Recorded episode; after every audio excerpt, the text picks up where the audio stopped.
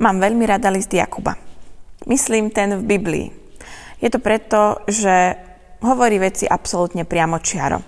Na rovinu. Jednoducho tak, ako sa majú. A hovorí aj veci, ktoré niekedy nechceme počuť, alebo máme tendenciu ich zaobaliť, tak aby sme nikoho neurazili alebo neznepriatelili si. Ak ste tento list zatiaľ nenahryzli, odporúčam vám ho. V závere 5. kapitoly a teda v závere celého listu sú napísané hlboké slova. Mám pocit, že práve toto potrebuješ počuť. Presne tak ako ja. Píše sa tam. Trpí niekto medzi vami? Nech sa modli. Raduje sa niekto? Nech spieva žalmy. Je niekto medzi vami chorý? Nech si zavolá starších cirkvi a nech sa nad ním modlia, keď ho v pánovom mene pomážu olejom. A modlitba viery zachráni chorého a pán ho pozdvihne. A ak sa dopustil hriechov, odpustia sa mu. Vyznávajte si teda navzájom hriechy a modlite sa jeden za druhého, aby ste boli uzdravení. Veľa zmôže účinná modlitba spravodlivého. Nech sa už trápiš nad hocičím, Jakub hovorí, modli sa. Možno si myslíš, že tvoj problém nie je taký hrozný, že to nie je úplné utrpenie, ako je to preložené v našom preklade, ale v grečtine je na tomto mieste použité sloveso kakopatein. A to znamená pociťovať niečo zlé alebo cítiť sa zle. Dokonca zahrňa tak širokú škálu, že sa tam zmestí aj prenasledovanie, aj bolesť, ale aj zlá nálada. A keď čítame ďalšie verše, vidíme, ešte oveľa pestrejšie, že je celkom jedno, kde sa na škále nálady či pocitov nachádzame. Či v minusových hodnotách, alebo v tých plusových. Odpoveď je vždy modlitba. Jakub nám radí na ceste životom vždy zvoliť modlitbu. Pretože ja aj ty potrebujeme byť v permanentnom dialógu s Bohom.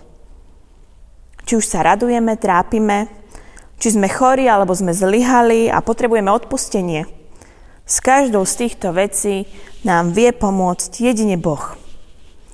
Isté, že sú ľudia, kresťania, naši priatelia, ktorí sú okolo nás aj preto, aby nám boli na pomoci.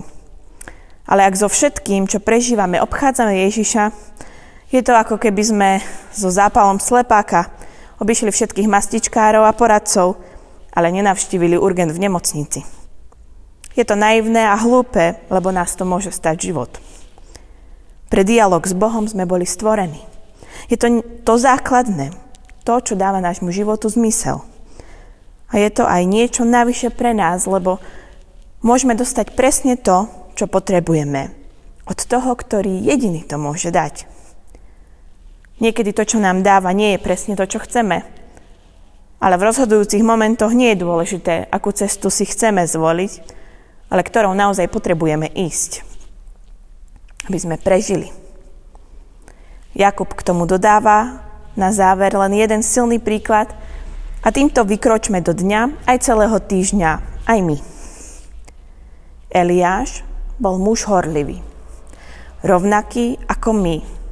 A keď sa modlil, aby nepršalo, nepršalo na zemi 3 roky a 6 mesiacov.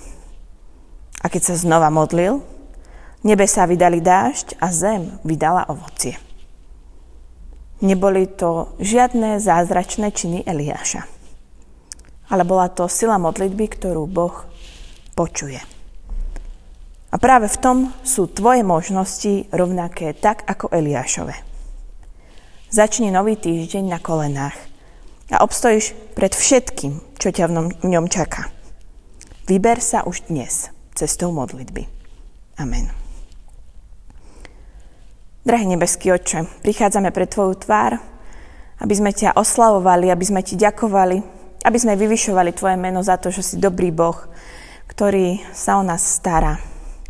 Ďakujeme za to, že máme možnosť modlitby, že môžeme za Tebou prísť v akejkoľvek nálade sa nachádzame, čo prežívame, čím sa trápime alebo tešíme, môžeme prísť k Tebe a nájsť tam odpočinutie, pochopenie, odpoveď, blízkosť. Prosíme ťa, nedaj, aby sme na to zabudli, ale daj, aby sme s modlitbou vykračovali do každého ďalšieho dňa. Amen.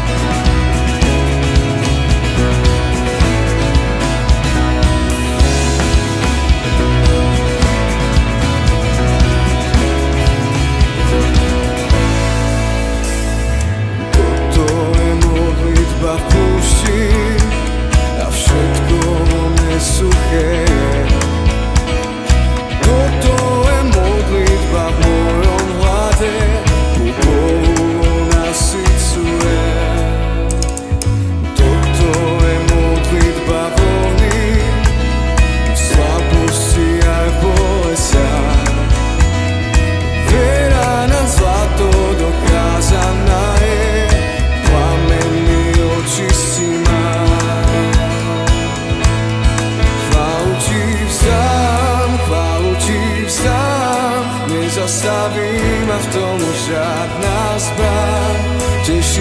je môj